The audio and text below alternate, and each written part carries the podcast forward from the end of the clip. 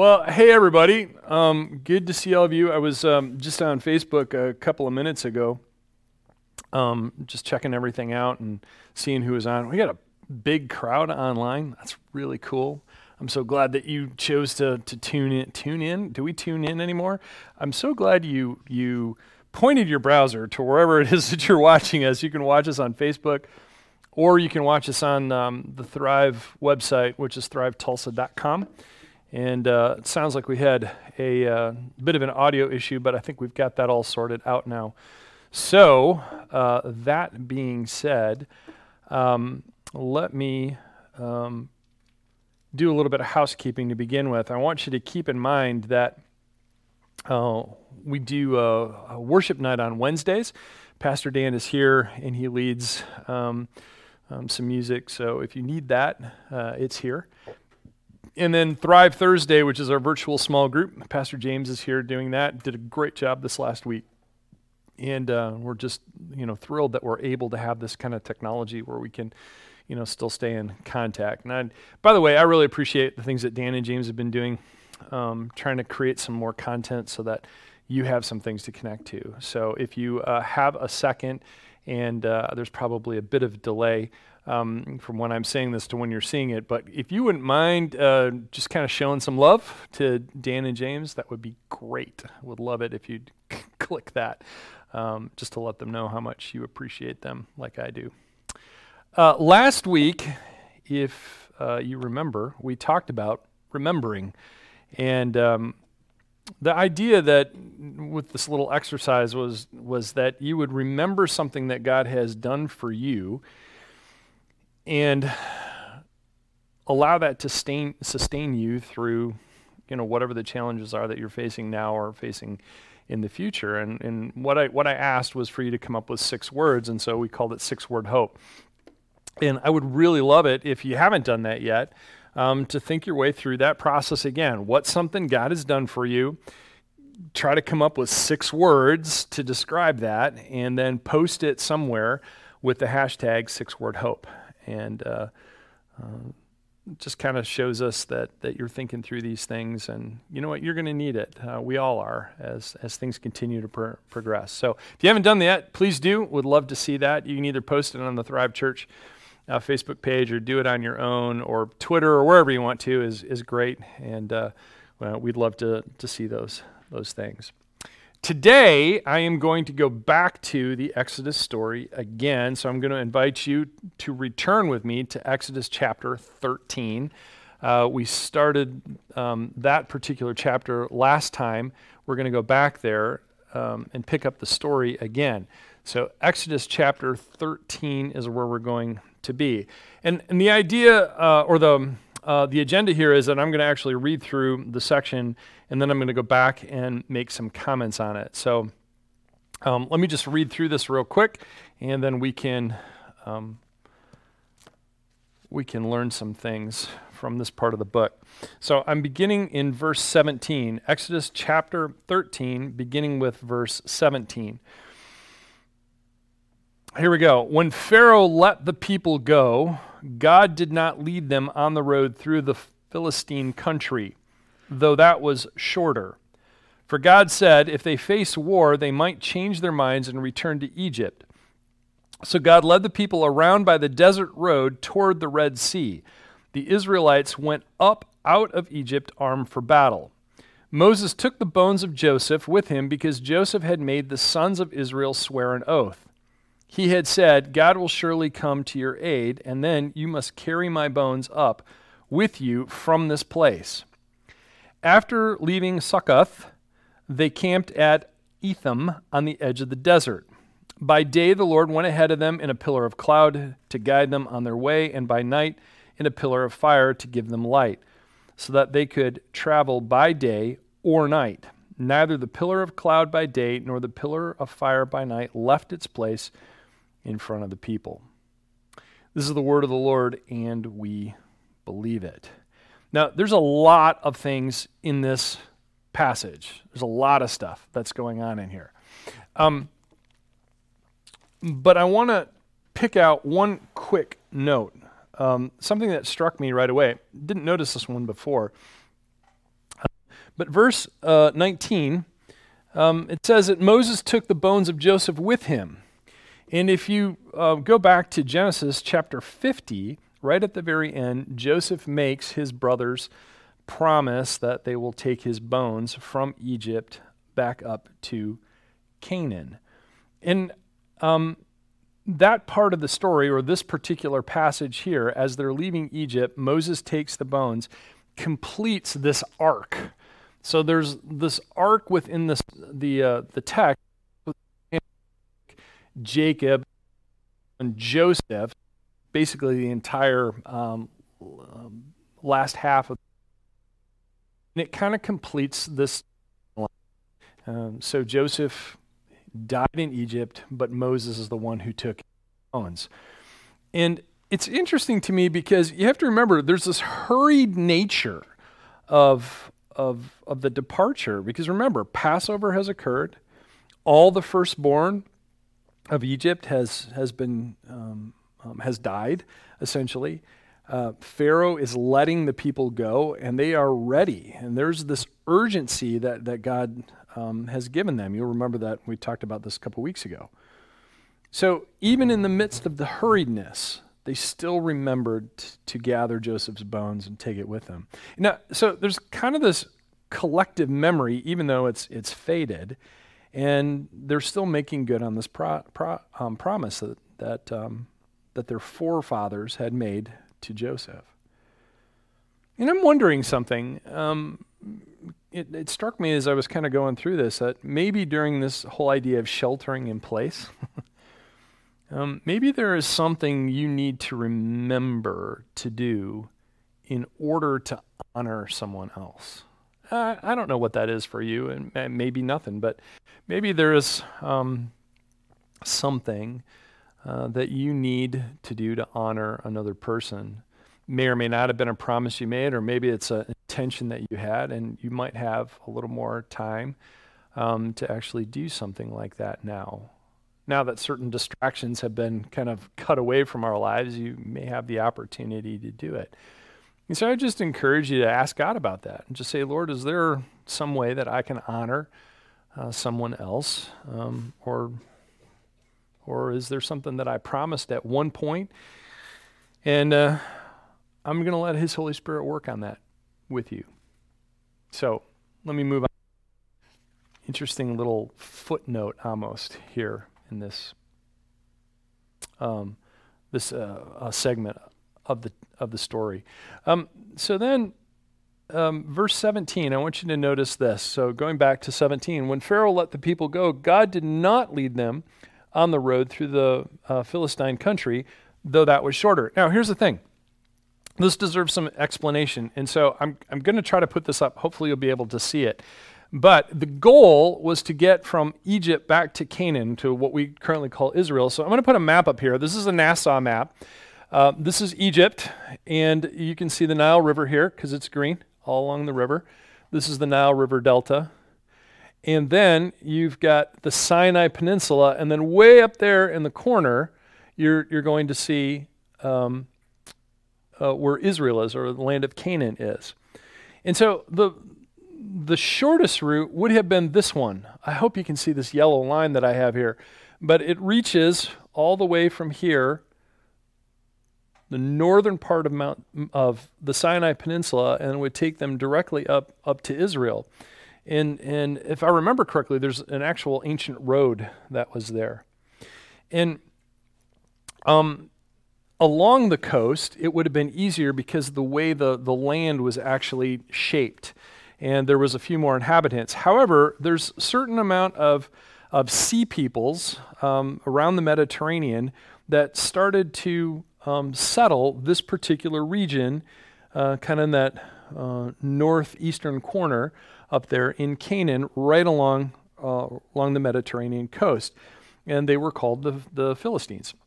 And so you've got this group of people that have moved from one area to this area, and they're likely not to take kindly um, to a large number of people who are trespassing on their land.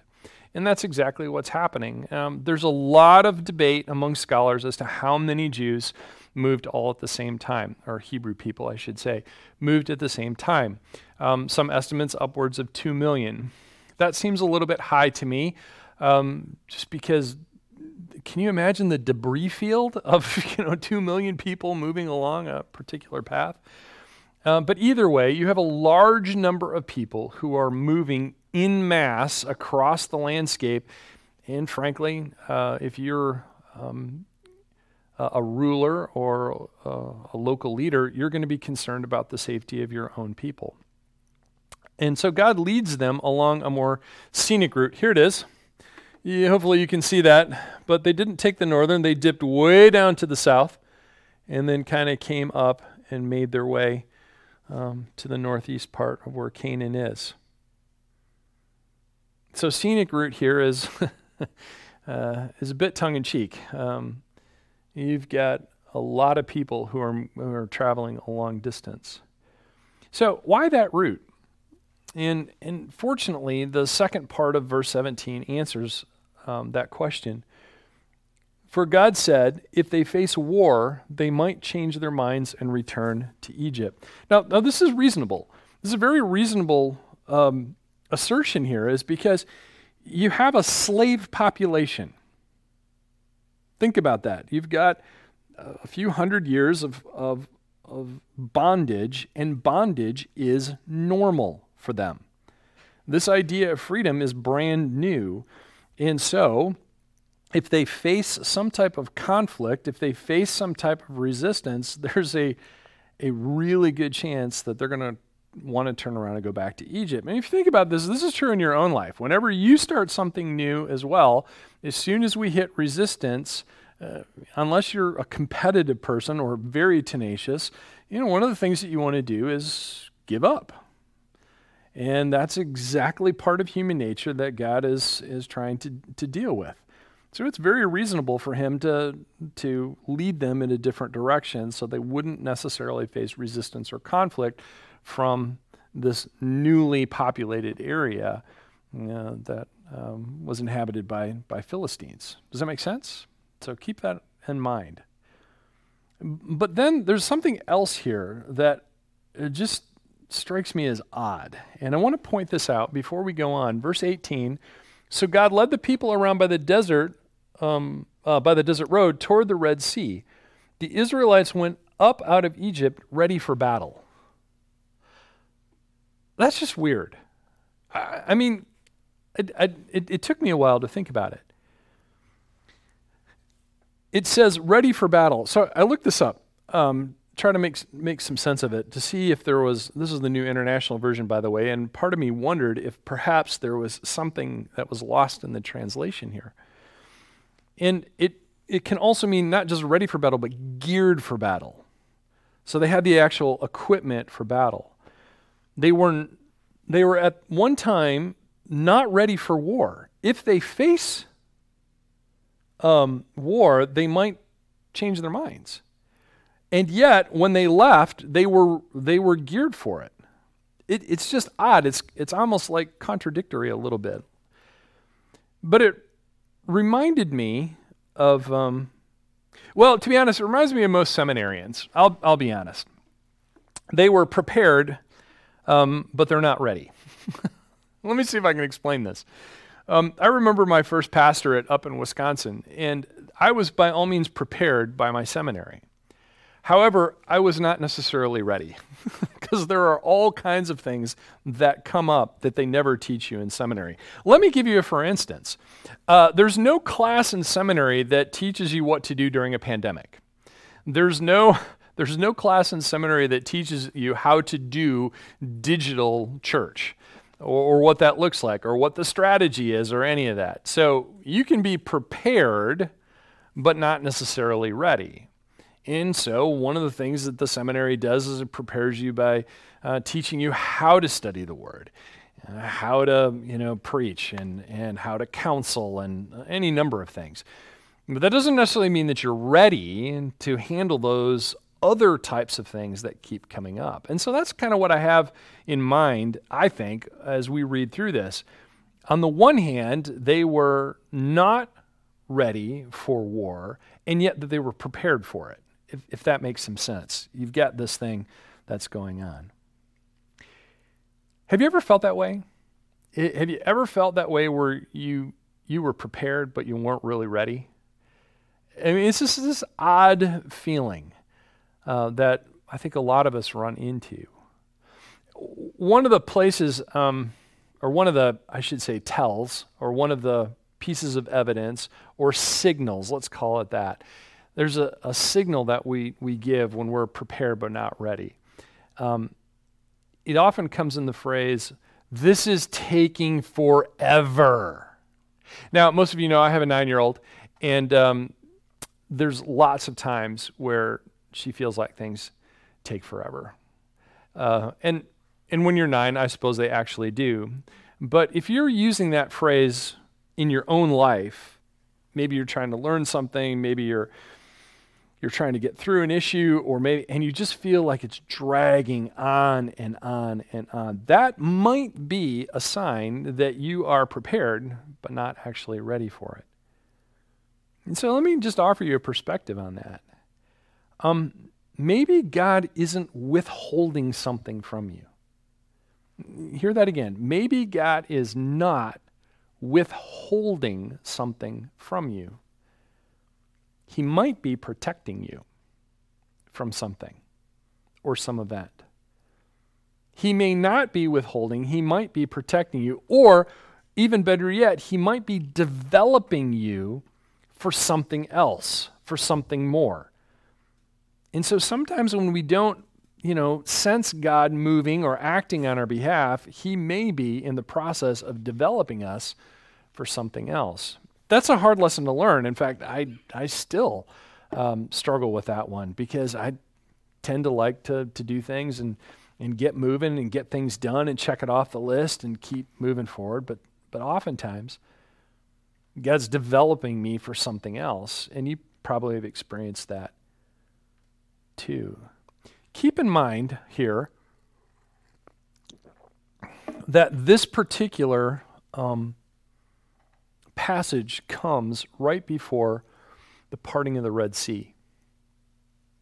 So God is moving them along this particular path. And, and this, this particular section precedes the parting of the Red Sea. In fact, it starts right at chapter 14, verse 1. And we see that. And the Red Sea is God's final crushing blow against Egypt. Remember, uh, a few weeks ago, I posited that the plagues that, um, that Egypt experienced was God's assault on the, on the gods of Egypt, on that whole pantheon. In fact, we went through each one of the plagues and, and saw a direct assault against a particular uh, god within the, the, the religion of, of Egypt at the time. And so here the Red Sea, we have this, again, crushing blow um, for a large chunk of military forces of Egypt. So think about where this is in the story. God's talking about um, them changing their mind if they have to face war, and yet they're geared for battle. And so immediately um, following is, is, of course, the Red Sea. And so I wonder if Israel only saw the effects of the plagues. Now, now think, think this through with me. We know that they experienced the first four plagues, but beginning with the fifth and all the way to the final one, they didn't experience the effects of the plague. But they saw the effects of the plague. They didn't necessarily see God fighting for them in that way. In fact, Moses was his mouthpiece. And so if they only seen the effects of the plague, that doesn't necessarily mean that they have any confidence. And I think they needed to see God in action. And so God set them up, for lack of a better word, to actually see him fight on their behalf. So they may be prepared, geared for, for battle, but they weren't necessarily prepared for war. And then after the Red Sea, things changed dramatically. So keep this in mind that there's this storyline, there's this arc that's going on, and God is trying to develop them as they go along. And so it is with us. So, in the meantime, between the leaving of Egypt and the Red Sea, think about this. What did God give Israel? So they leave Egypt. They're getting ready um, uh, to to um, to move to the Promised Land. We know the story of the Red Sea is coming up, and in between, what did God give Israel? Well, it's in um, uh, verse 21. By day, the Lord went ahead of them in a pillar of cloud to guide them on their way, and by night, in a pillar of fire to give them light, so that they could travel by day or night. Neither the pillar of cloud by day nor the pillar of fire by night left its place in front of, front of the people. Notice that the Lord went in front, the Lord went ahead. So, what did God give Israel as they were leaving Egypt? Here it is it's his presence. He, he, he gave Israel his presence in this pillar of cloud, pillar of fire. It's interesting to me that Israel needed that before they needed his power demonstrated at the Red Sea. Isn't that amazing? And we've been talking about this for, for some time. We've, we've been talking about this idea of the presence of God and how we're trying to chase after that. And ultimately, that you can't have the power of God if you don't have the presence of God. And that seems so basic, and yet it's the one thing that I notice that we all struggle with. I think Pastor James was talking about this a couple weeks ago um, in, uh, in his virtual small group study, in that even in spite of the distractions um, that we often have being taken away during you know lockdown. Some cities are in lockdown. Uh, others have uh, bans on, on gathering. And uh, there's a whole host of things we're at home a whole lot more. And you would think without those distractions we'd be of god. And, and i'll be honest i've struggled with it too. You know all of us have. And yet that's a, that's exactly the thing that we need in order to have his his power whatever that is for you and your set of circumstances. Presence always precedes power. In fact, I would, I would even say this that the presence of God is power. You can't have one without the other. And we see that demonstrated here. God's power at the Red Sea was preceded by his presence in the pillar of fire and the pillar of cloud.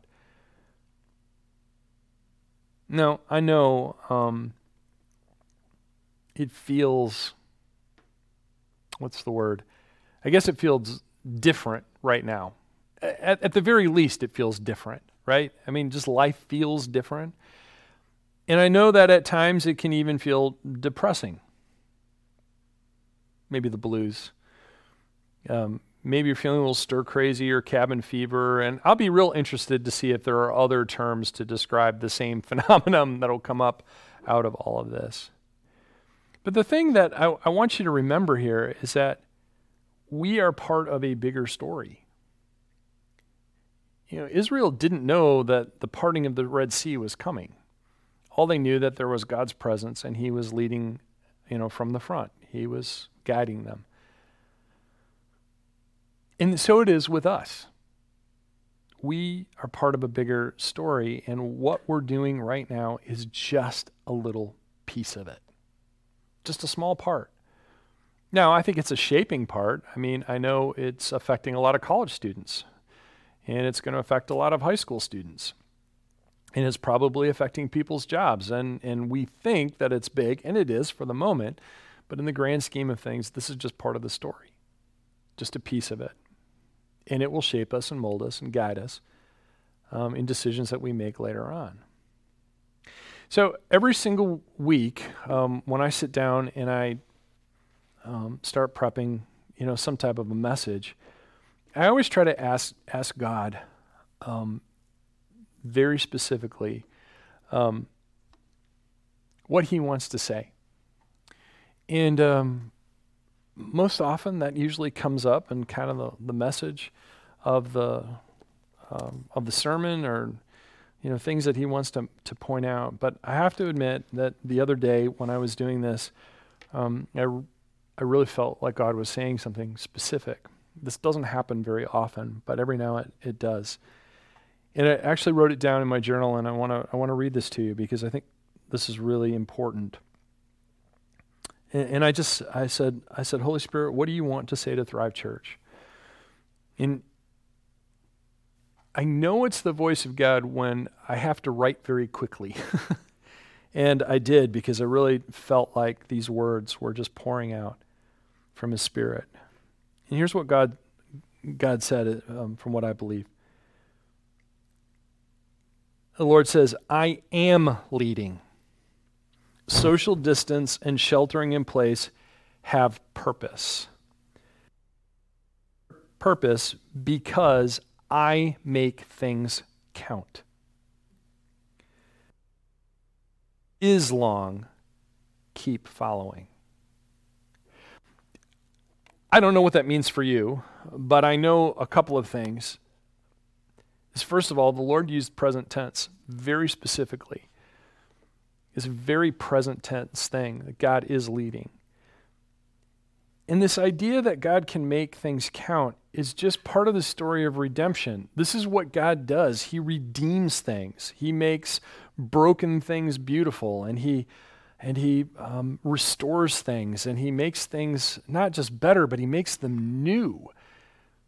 And so this is just within his character is that he is leading and that there is purpose that can come out of all of this. So look, if social distancing, if sheltering in place and quarantines and all of that are disruptive to your lives, I understand that, but please please lean into the fact that God is a God of redemption and that He'll make this count in some way. We might not see it right now. We might not see it for months. We might not see it for, well, maybe in our lifetimes. I don't know. But the point is, is that God is God and He'll make this count in some way. And He said so.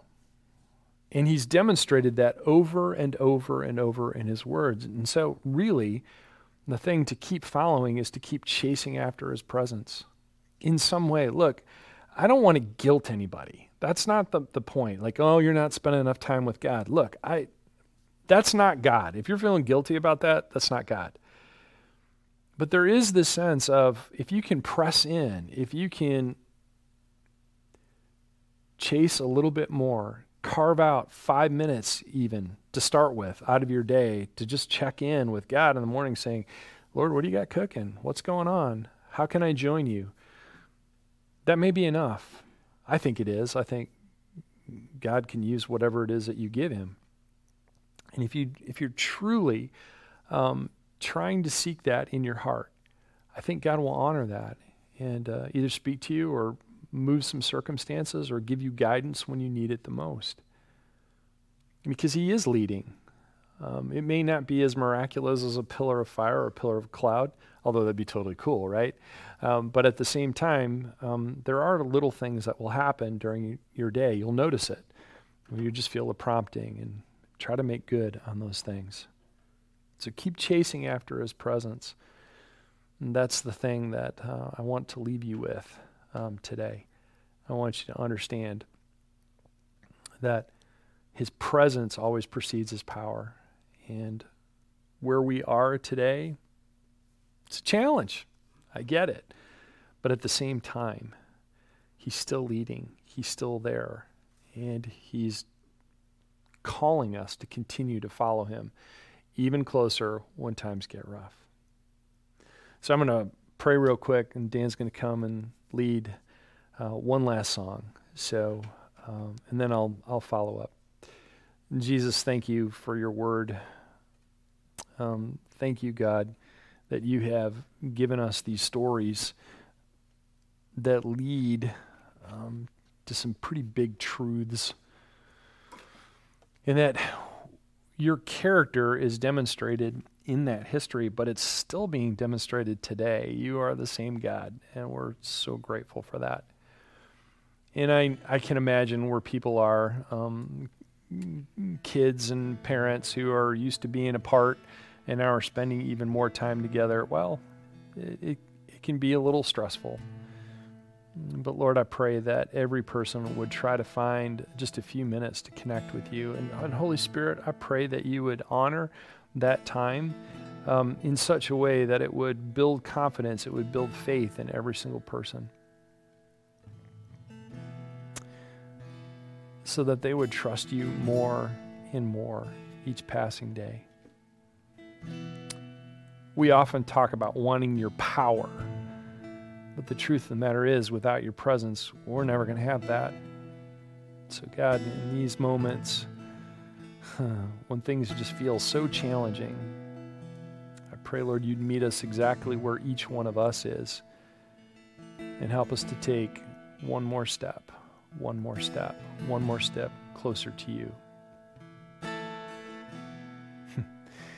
we may not have a promised land, a geographic lo- location, but we do have the promise that you will never leave us nor forsake us. And so I pray, Lord, that we would begin to make that journey in earnest. God, thanks for uh, things that you are doing.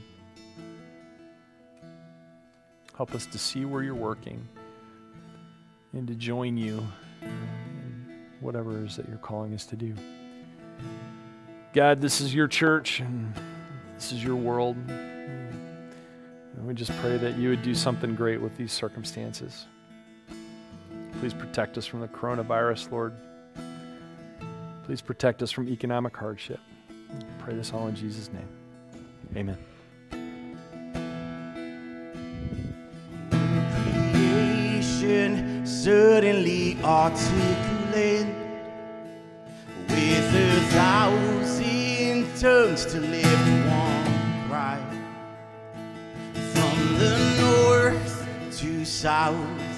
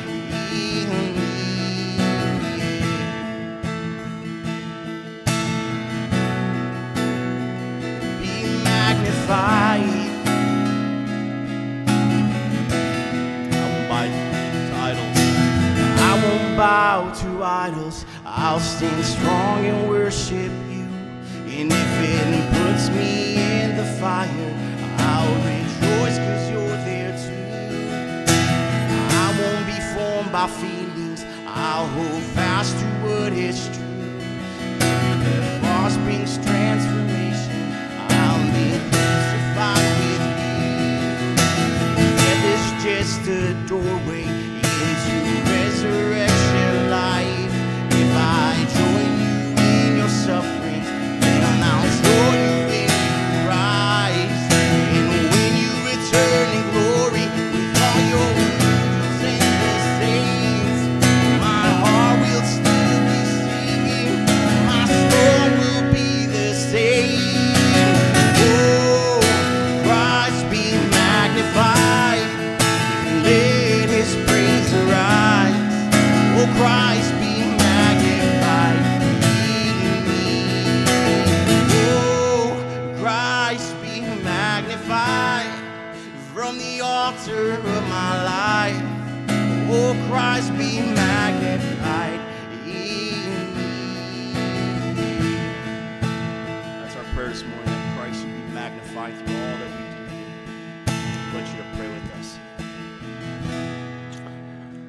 Oh God, be be magnified.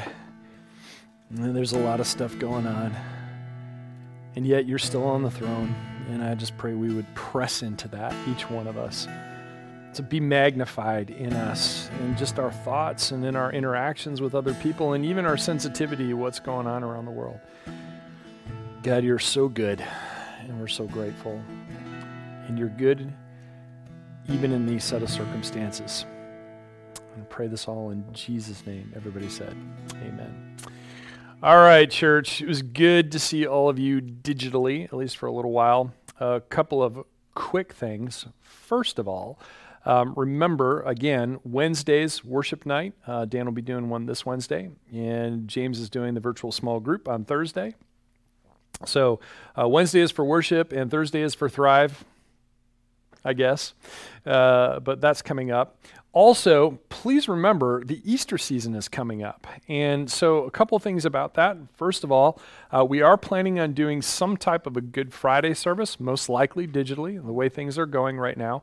Um, we're planning on doing that. Stay tuned for details. And then also, Easter Sunday, we're trying to figure out just exactly what that looks like.